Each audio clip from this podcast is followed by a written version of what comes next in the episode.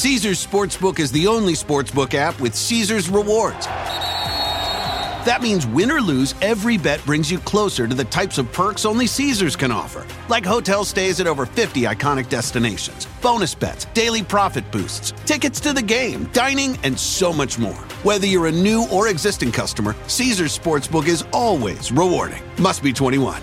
Gambling problem? Call 1 800 Gambler. Caesars Sportsbook. Don't just spectate, participate. At Amica Insurance, we know it's more than just a house. It's your home, the place that's filled with memories. The early days of figuring it out to the later years of still figuring it out.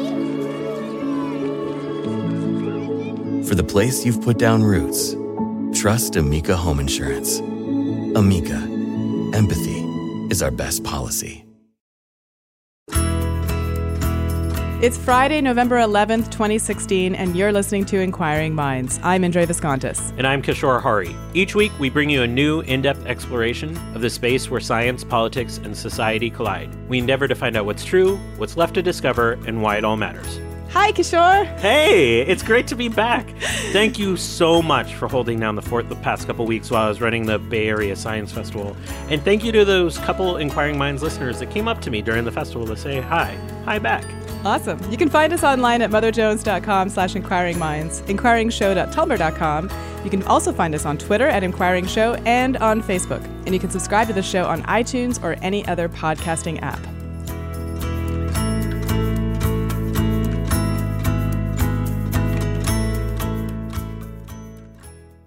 Children's International is working to end child poverty around the world by giving kids access to a safe place, a team, and a path out of poverty by focusing on health, education, empowerment, and employment. Together, with people like you, they're more than a nonprofit. They're a powerful force for change. Learn more at children.org. Today's episode is sponsored by Audible, with an unmatched selection of audiobooks, original audio shows, news, comedy, and more. Get a free audiobook with a 30-day trial at audible.com slash inquiring minds. What a show last week, by the way. Yeah, I'm kind of in shock as to, you know, of course, the change of events uh, and the the the way that that show has now become relevant and I've had to go back and listen to it again and delve back into Arlie's book to see what it is that we are or that you know that we missed. Give our listeners who may be listening to this out of sequence what the, the show we're re- referencing was about. Sure. So last week's show was a collaboration with Stephanie Lepp from a podcast called Reckonings. And her podcast explores how people change their hearts and minds. And she interviewed two individuals who started out as either Trump's, one of them was a Trump supporter, and the other one was a long-time Republican uh, individual, um, you know, lead, essentially a, a leader almost in the Republican Party, although not a politician himself. And uh, they both changed their minds over the course of the year and the campaign, and we were interested in exploring how this might have happened. Um, thinking, uh, obviously wrongly, that we might see a lot of people having ha- changed their minds on election night and that uh, Hillary Clinton would have won the presidency. Of course, we were terribly wrong. And it also highlighted, uh, we, we decided, the, the scientist that we decided to speak to is a sociologist um, named Arlie Hochschild, because she had spent five years in Louisiana embedded, uh, talking to Tea Party supporters to try to understand the deep story behind what was going on in this movement. And, you know, her book is a finalist for the National Book Award. I can't imagine how she can't win at this point. Well, I think it's a, a great listen. It might be a tough listen to supporters depending on where on the side of the aisle you came down, but it's a worthy listen and I think it's one of those shows I think we're going to rebroadcast soon to everyone because I think it's an important show. Yeah, and and I think maybe what we'll do is have Stephanie and I come back and do a kind of you know redux version of or a, you know kind of debrief version uh, of our thoughts and and maybe even bring back Arlie to talk about some of these changes. But in any case, that's on the horizon. Um, but if you haven't listened to the show, I encourage you to go back and listen to it. But for this week, we're going to do something a little bit different. This week, we have on astronaut Chris Hadfield Commander Chris Hadfield, my personal hero, Chris Hadfield. Canadian Chris Hadfield. Absolutely. For those who may not know, Chris was previously the commander of the International Space Station, is by far and away the most decorated Canadian astronaut in history, but is probably most famous for his use of social media while aboard the ISS, including his cover of David Bowie's Space Oddity from different areas of the ISS.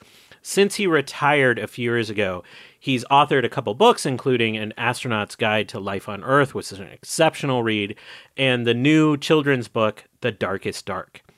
But we didn't actually talk about space, we talked about Earth. Chris and his son Evan have been searching for new adventures during Chris's retirement, hoping to bring along artists, musicians, YouTubers to document their exploration. They were offered a chance to go to the high Arctic aboard a Russian icebreaker, starting from southern Greenland all the way past the 81st latitude. Some listeners may know that I also work as a science correspondent for Adam Savage's Tested.com, and this past August, a couple of the members of the Tested team were invited along on the amazing journey to the high Arctic with Commander Hadfield and Evan. The footage that they returned with was absolutely stunning. Uh, ice in all shapes and sizes and colors, uh, watching sort of the glaciers break away and melt, wildlife under these extreme conditions is a vibrant lifescape uh, including a polar bear encounter on an ice floe. And there was an amazing set of people they li- they met along the way, people that lived in these extreme areas who were surviving and prospering. Uh, it was an amazing journey, and Chris and uh, Evan and I had a ranging conversation about this exploration, and it was novel to hear an astronaut who's been to the frontiers of where man has been come back and talk about the exploration that remains here on Earth. And I have to say, at a time when I really felt like my belief and, and hope in humanity was questioned, uh, listening to your interview made me feel a little bit more hopeful. Oh, that's a great note. So, with that, let's take a short break. We'll be back with my interview with Chris and Evan Hadfield. This episode is sponsored by Audible, with an unmatched selection of audiobooks, original audio shows, news, comedy, and more. It lets you listen to audiobooks whenever and wherever you want.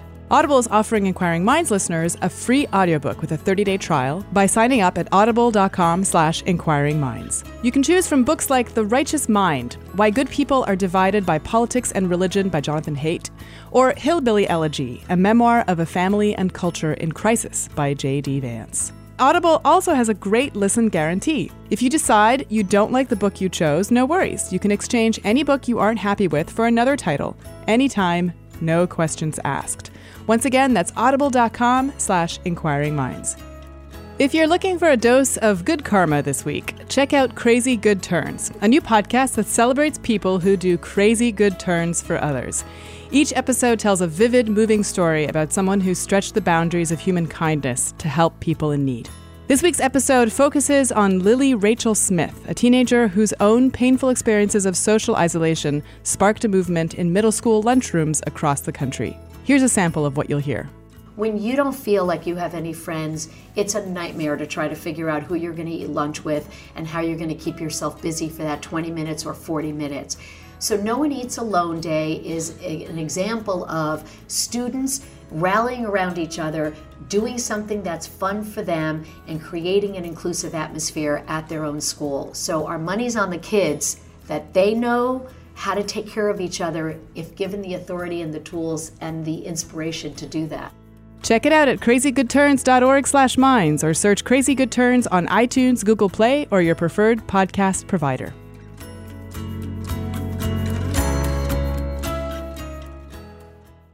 Chris and Evan Hadfield, welcome to Inquiring Minds.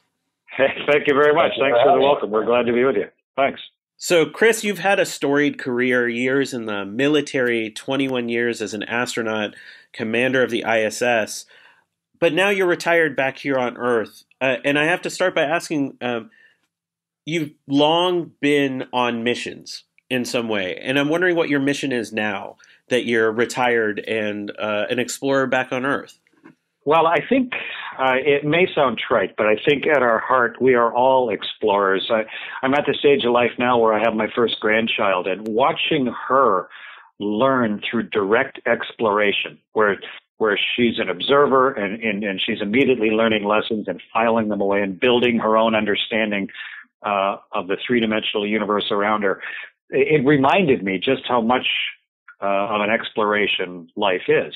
And whether you've got some very uh, tangible type goal, like to command a spaceship, or whether it's just you know your curiosity of the day or the week or what what uh, what you haven't looked up or understood quite yet to me it, it's it's all sort of the same and i don't even feel retired at all i think when i counted it up it's the fifth time i retired because i used to be a, a downhill ski racer and a uh, i was a fighter pilot uh, I grew up on a farm, so I spent a lot of years farming. I was a test pilot, and I've been an astronaut.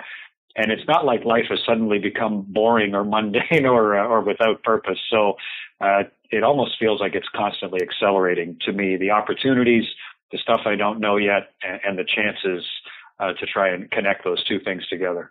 Now, you teamed up with your son, Evan, uh, who's also joining us, to take a group of explorers out to the Arctic. And I'm wondering if you can tell us a little bit about the origins of this Generator Arctic trip and how you decided to bring along uh, who you did. Yeah, Evan, why don't, why don't you answer that question? Yeah, so the, the origins uh, could be a very long story or a very short story, and I'm going to do my best to sort of hug the line between them. But it basically all started with a stage show that we run here in, in Toronto, which is coming up on the 12th of November of which Adam Savage will actually be joining and speaking at. And it um, it's based off of something we saw that Dr. Brian Cox in the UK had done with uh, a comedian, Robin Ince, to basically take what were essentially complicated and maybe not unpopular, but difficult to popularize concepts, and then put them in a package that was a lot more easy to swallow. And then you could get a more mainstream audience to come and see what otherwise would be a fairly esoteric act.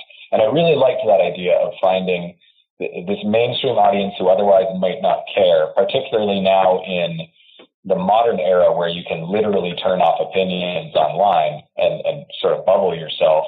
This idea of being able to break through that was really important to me. And we held this first show last year that Dad hosted here in Toronto at Massey Hall. And one of the audience members happened to be working for this company, Quark Expeditions, and came up and asked, you know, essentially, will you put the show on on our ship as sort of a draw for, for the people who would pay for the tickets. And I said, from my perspective, that doesn't really make a whole lot of sense. But if you let me basically take that same concept and turn it outwards, so instead of entertaining the people on the ship, I, I expose the ship and the area that it's going through and allow it to be for the people back um, in the south or, or around the world. Uh, and from there, it, it, a lot of things were able to click together a lot easier just because we had that sort of base concept already in mind. I think you're underselling the ship a little bit because the ship you're referring to is a Russian icebreaker that took you basically to the northern edges of where man has uh, explored and lived uh, on Earth. And I'm wondering if you could tell us a little bit about the outline of the actual trip, where you went, and and a little bit of what you saw before we dive into the details. Uh, sure. It was. Uh, it's actually a Soviet icebreaker built uh, before the fall of the Soviet Union, built in the early '80s, named after a famous Russian ship's captain uh, named Khlebnikov. So the Captain Khlebnikov, and it's done more circumnavigations of the Arctic and Antarctic than any ship in history. And uh, it was refit after the fall of the Soviet Union to be able to take passengers. And uh, so it's kind of a, a very unique vessel. And it took us, as you say, uh, way north. We started in southern, southwestern Greenland, went up the coast of Greenland to the, the, the furthest most community called Qaanaaq, uh, which for the, the language geeks is the furthest north palindrome in the world. Um, and then we cut across over into the Canadian Arctic and then went up on the inside straits, uh, inside Ellesmere Island, up to 82 degrees north or 81 and a half or whatever. Basically, there was a handful of people uh, on this blue ball between us and the North Pole. If, if you if you make the ball of the Earth with your hands like a like a pumpkin or a volleyball, we were way up on the very very top and standing on top of the Ellesmere Island glacial uh, field, the whole ice pack of it. It, it was amazing insight into a a part of the world that normally no one sees, or or that no one sees without uh, some sort of really strong filter of of telling them why they're looking at it. And and so Evan's idea of not only accepting this offer from the the person from Quark Expeditions, but to bring along uh, some social media people, videographer, you know, vloggers and and writers and, and musicians and, and photographers, so that so that we would share the experience. I thought it was brilliant uh, because the places we went are, are almost inaccessible. It's almost like a little spaceship heading out into a place that you couldn't get to any other way. So, Evan, tell us a little bit about the the crew you brought aboard, the musicians, the artists, the vloggers, and a little bit about what you've seen through their lenses now that they've returned back to um, return back home. Yeah, so from my perspective, uh, it started out thinking, okay, well, if you go to the Arctic, you make a documentary. I mean, that's just what happened. So my first thought was, I'll send up a documentary crew with me and bring up some uh, other guests who would help host the documentary, so scientists and people who could sort of explain better. But the more I followed that trail, the more I realized that that would just be my opinion basically I would be packaging my opinion and bringing it up there. I'd plan it in advance. I'd decide what I was looking for, and then I would put that out. And that didn't really seem to do justice to what we were actually going to go do. If I planned it in advance and, and I only had one way of looking at it, then, you know, was that actually what we saw or was that what I saw and what I perceived?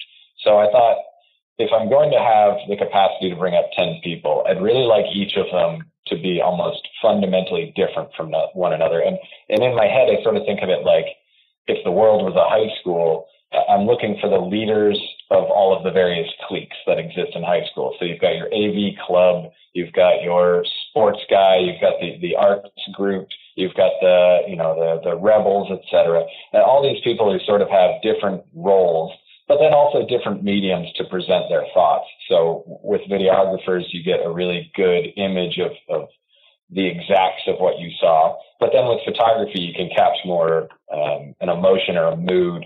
With writing, you can really do detailed examination of the thoughts behind it, etc. So you get all these different viewpoints um, and mediums that you can sort of see the truth isn't any single one of them, but this sort of haze between all ten. And I think that's um, that's fundamental in finding a real uh, uh, way to share an experience is to realize that it's not just your one perception, but sort of the the the reality between perception. So I want to talk about ice. Ice seemed like a dominant theme of this trip that you saw a lot of it, and it was dynamic in nature. Uh, and I saw footage from a GoPro attached to the bottom of a helicopter that I, I believe some Russian pilots were sort of buzzing through uh, these glacial fields, almost like the trench run from Star Wars, is how it appeared. Uh, and there was sort of like a brilliance to uh, the ice that we saw, that it was alive. Um, I'm wondering if you can take us there and what you saw from some of the ice floes and, and the glaciers that you saw. Yeah, I think in uh, in sort of uh, regular, uh, I don't know what the right term is, Southern North American culture, you know, in, in more temperate North American culture, ice to us is is a little bit of rime ice on the windows or maybe something in your drink. But ice doesn't have a lot of variety. And to get to a place where ice is is one of the dominant forces, where the freezing and thawing or the uh, the heavy accumulation uh, of ice, the, the, the centuries long accumulation of ice, and then how that interacts with the environment.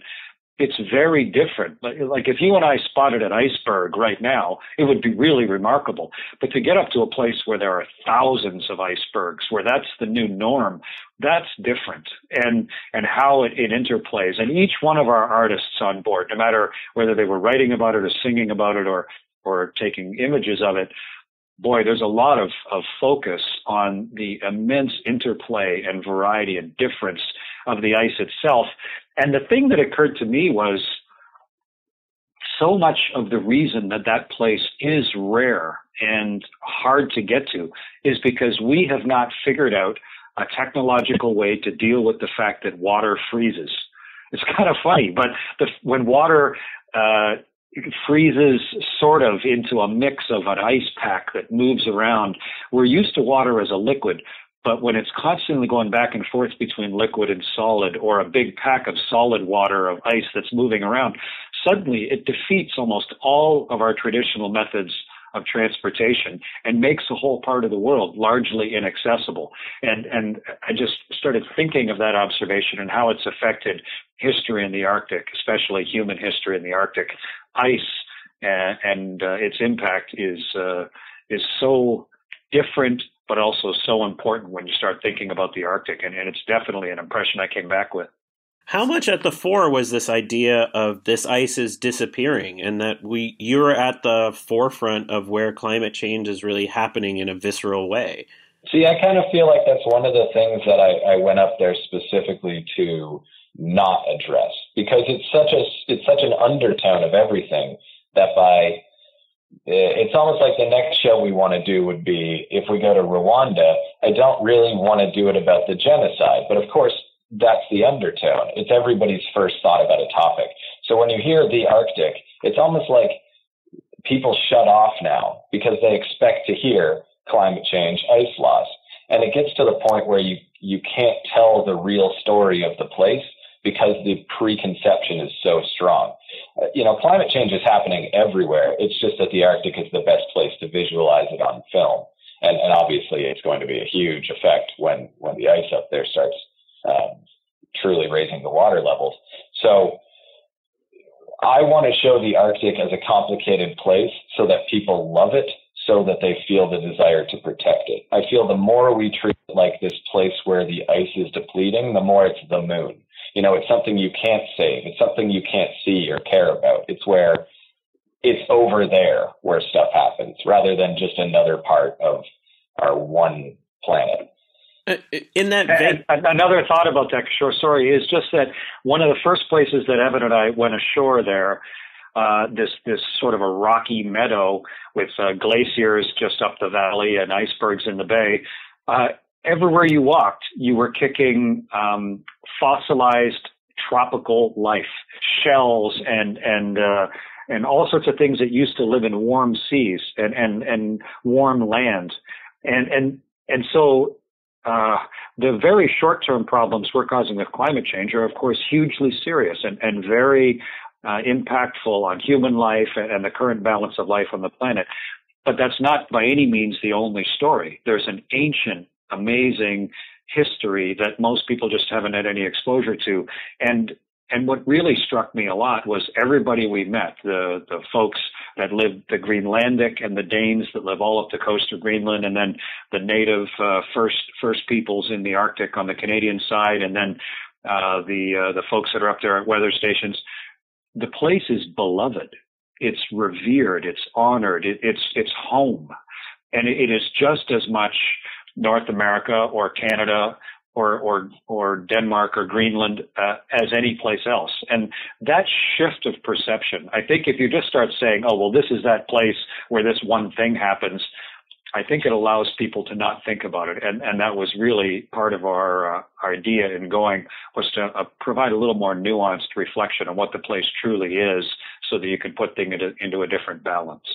Well, that's a perfect transition because the next thing I wanted to talk about was the people that you met up there. Because though uh, there's a particular video that Ben Brown made, uh, and uh, it, you are, for as much as you know, I think you are humble about it. You are a Canadian hero, and when you went to a Canadian school, it appeared that way. But I was struck by that notion that you just referenced that this is home for so many people. Uh, and it's not that it, it's not an incredible amount of people, but these people have an appreciation and a history with this land. And I'm wondering if you can tell me a few stories about people that you met along the way.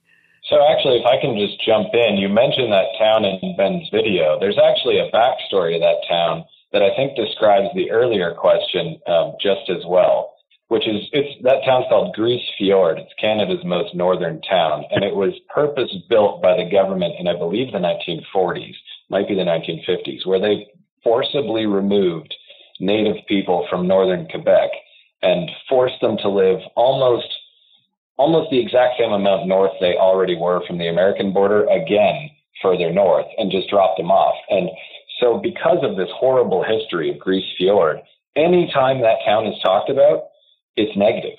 You know, when the news talks about it, when documentary crews go through, all they ever do is talk about a tragedy or, or the sad past or how miserable, you know, the, the economy is or something negative. And you can see in Ben's video, and it's the reason um, we brought Ben along specifically on that trip, is because Ben didn't know that background. So he didn't care. He just wanted to show the town as he saw it. As we got there, what he saw, the people he met said hello. Um, and you can see the mayor of the town greets us just as we get off the helicopter and enter. And I said something um, along the effect of, this is Ben. He's here to make sure that everything here is seen. And her response is, please capture everything. Because in her mind, you know, she's a real person and everyone who comes up there treats her like a tragedy, you know, a living tragedy. And she's not. As dad says, they have a house there and a life and, and they're not abnormal. So um, for us to go up there with a preconception of what we were going to say, I think would do a complete disservice to the people. And that's the major thing I felt talking to virtually everyone. Is yeah, and I think a, a really poignant moment that day um, that luckily Ben Brown captured was just talking to the kids in that town. They're just kids, like kids in any town, and but because of that, you know, sort of the historical weight and agenda that's on them, they don't feel like they're in the center of anything. They they feel like they're way out on the edge. I think just because of how everybody always treats it. And what what Ben pointed out to them, one of the kids says he knew about Ben from from uh, from the internet and from social media. And the kid said something, and you you can probably see it in Ben Brown's video aloud, like, "Wow, I wish I could, you know, be a videographer." And Ben said, "Well, do you have a phone, right? Have you ever made a video?" And the boys kind of had this little moment of introspection and then said, well, yeah. Then Ben said, you are a videographer and you can do the same thing. And you could, you could see this like a door opening in the young man's mind of it had never occurred to him that his life was something that might be interesting to other people or that we, he had a way maybe of effectively sharing it using the technology that exists in the same way that Ben Brown does. And I think that that was a, a really lovely side benefit of the day. And the people we met all the way up the coast of Greenland, we visited a northern uh, weather station in Eureka and ran into folks all over. Uh, I think Ben did a nice job uh, with his video camera of showing some of it. Um, I know the guys from Tested had a, had a great chance to uh, to interact with a lot of folks and and where they live and show it. But everybody is just proud of where they're from. They uh, they live there because that's where they want to live, and they want to understand how it fits in with the rest of the world, just like everybody. And, and I think it's important that we don't uh, inadvertently belittle a place just because we only know a tiny bit about it. Beyond the human life, there there is a number. Uh, there is an extraordinary amount of of just life period whether it be plants or you know arctic hares i saw imagery of humpback whales um, but I was struck by uh, the imagery I saw of an encounter with a polar bear that it seemed unique. Can you tell us about the the encounter with the polar bear? Yeah, I'll start, Evan. Uh, well, we saw several, of course, and actually, just in life itself, we got off at 81 degrees north, and I walked across a meadow up there, and you sort of have this picture: 81 degrees north. It's nothing but a Arctic wasteland. Walking across this meadow, I felt like I was in a barnyard there was so much uh, uh, animal poop uh, just there in this huge meadow because every muskox or, or whatever uh, wolf or, or fox or rabbit or whatever running through, uh, this is the meadow where they feed, and so it's all there as a record. And it was just it, it made me smile. I grew up on a farm, and and to to realize, hey, this is just a place where a whole bunch of animals live. This is life. This is thriving. Was a really good reminder to me of, of my own uh, inaccurate preconceptions. But of course, you want to see a polar bear when you're in the polar regions. And we saw several in the distance, but, but one day when we were coming down a, a, a long fjord on the icebreaker, there was a bear out hunting seal on, on an ice floe in the middle. And so we could just by nudging our ship around and uh, sort of like like uh, I don't know if you were on a bicycle going through a park and suddenly you could stop your bicycle and then and then move a little bit to the right, you know, just like that with the whole icebreaker. And we got fairly close, and then the bear sort of stopped hunting seals for a while, and and I was trying to picture what was going on in that bear's mind because top of the heap, he's probably never been afraid of anything in his whole life, and he, and he's probably just going. Hmm, why does that cliff smell so funny? Or whatever he thought of our ship i don't know. But he hadn't seen any that it's a very remote area. And and to see that bear just is mildly curious coming over giving us a big sniff trying to catalog it into his brain and amongst his own environment giving of course all the people on the ship a big uh, thrill but also a, a, a direct unfettered a completely wild interaction with with a true resident of that place. It was I don't know what you thought of it, Evan, but I, I thought it was a real uh, insightful delight into the the continuing nature of the place. Yeah, there was a point when we had seen some muskox in the distance, and we were just sort of walking towards them, but they were so far in the distance. Uh, we weren't ever going to get that close. So we were just walking around and eventually had to turn back to head back to the ship. And sort of just seeing all their, their prints in the mud around us while we were walking back. And we saw some series of prints where you could actually clearly see a wolf hunting a running herd of, of muskox. And it must have happened, you know, within, I'm going to say 48 hours, just the, the way it was in the mud. And it made me realize just at that moment that I was in a place that I don't think a lot of humans had stepped, if any.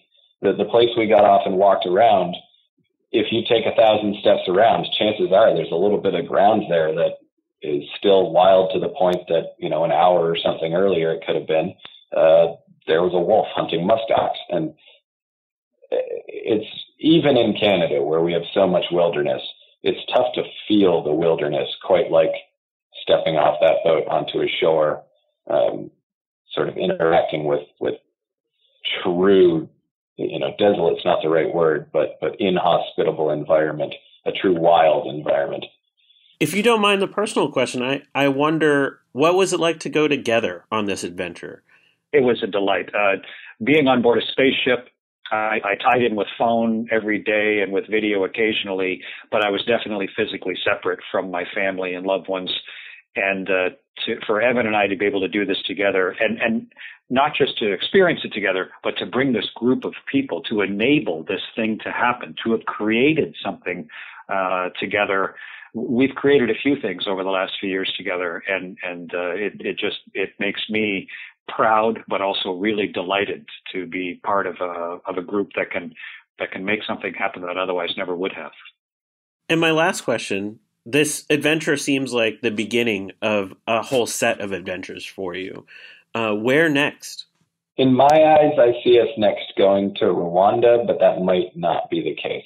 It's it's really a concept of where we're trying to go. I'd like to go somewhere where I'm certain that the average opinion is incorrect. So there's a, for example, the former Yugoslavia. Uh, I've been through there a fair amount, and my wife is from um, just a border town in Hungary, and because the war happened so recently, the belief of her family about what those Yugoslav countries are is so incredibly backwards compared to how they actually are.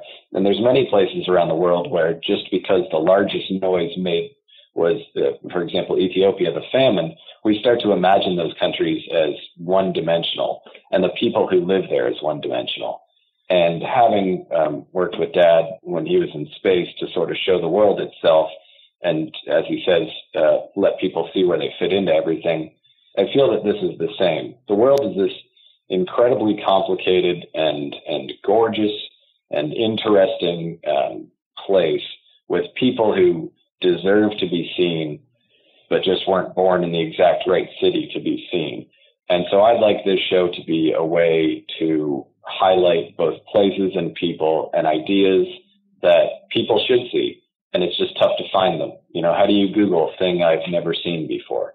It's, uh, it's tough to do. So I, I would like this platform, not just the traveling show, the stage show, but also eventually in the future to turn it into actual media. I would like it to just be a way to introduce the mainstream to, to the esoteric in a fun and, and engaging way. Well, here's to all of our retirements being so adventurous. Evan and Evan and Chris Hadfield, thank you so much for joining us on Inquiring Minds. Thank you. Thanks. That, that's absolutely the best type of minds. Nice to talk to you, Kishore. Bye bye. So I was really touched with that last sentiment that Chris shared of this desire to go and see some of these people whom we would have, uh, uh, you know, essentially very little chance of seeing. And it actually reminded me of how we, as liberals on the coasts, don't really see a lot of the people in the middle of the country who surprised us by coming out in droves and voting for Donald Trump. I think that message of us all being explorers, whether that's exploring the frontier of the earth itself or the people that live therein or the other life that exists here is a sentiment that I want to aspire to in a lot of ways. Uh, I'll share some of the footage from the journey that we referenced on our Facebook and Twitter feeds, so keep an eye out. It is absolutely stunning. And that's the only word that I can use for it is absolutely stunning. It is reminiscent of watching planet Earth. I mean, this is an amazing place we live in, and I hope it's still there for many, many, many generations to come. We do live in a beautiful world. So that's it for another episode. I want to thank you for joining us for this installment of Inquiring Minds. And we'd also like to thank our supporters on our Patreon campaign, especially David Noel, Eric Clark, John Kirk, Jordan Millar, Herring Chen, Nick Cadillac, Sean Johnson, and Ken Murayama. Thank you so much. You can visit our website at inquiringshow.tumblr.com. You can support us at patreon.com slash inquiringminds. And you can find us on Twitter at Inquiring Show and Facebook. And you can send us comments, feedback, future guest ideas, or anything else you'd like, including your own deep story and adventures in the Arctic to inquiringminds at climatedesk.org. Inquiring Minds is produced by our audio explorer, Adam Isaak, in cooperation with the Climate Desk. Our music is provided by award winning producer Rian Jian. And we're your hosts. I'm Indre Viskontas, and you can find me on Twitter at Indre Vis. And I'm Kishore Hari at Science Quiche. See you next week.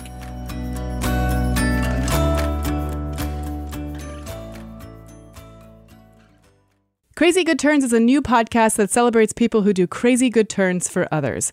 This week, hear how the legacy of 15 year old Lily Rachel Smith inspired a movement of middle school students who broke down the walls of social isolation in their school lunchrooms. Check it out at crazygoodturns.org slash minds or search Crazy Good Turns on iTunes, Google Play, or your preferred podcast provider. And once again, today's episode is sponsored by Audible with an unmatched selection of audiobooks, original audio shows, news, comedy, and more. Get a free audiobook with a 30-day trial at audible.com slash inquiring minds. Caesars Sportsbook is the only sportsbook app with Caesars rewards. That means win or lose, every bet brings you closer to the types of perks only Caesars can offer, like hotel stays at over 50 iconic destinations, bonus bets, daily profit boosts, tickets to the game, dining, and so much more. Whether you're a new or existing customer, Caesars Sportsbook is always rewarding. Must be 21. Gambling problem? Call 1 800 Gambler. Caesars Sportsbook. Don't just spectate, participate.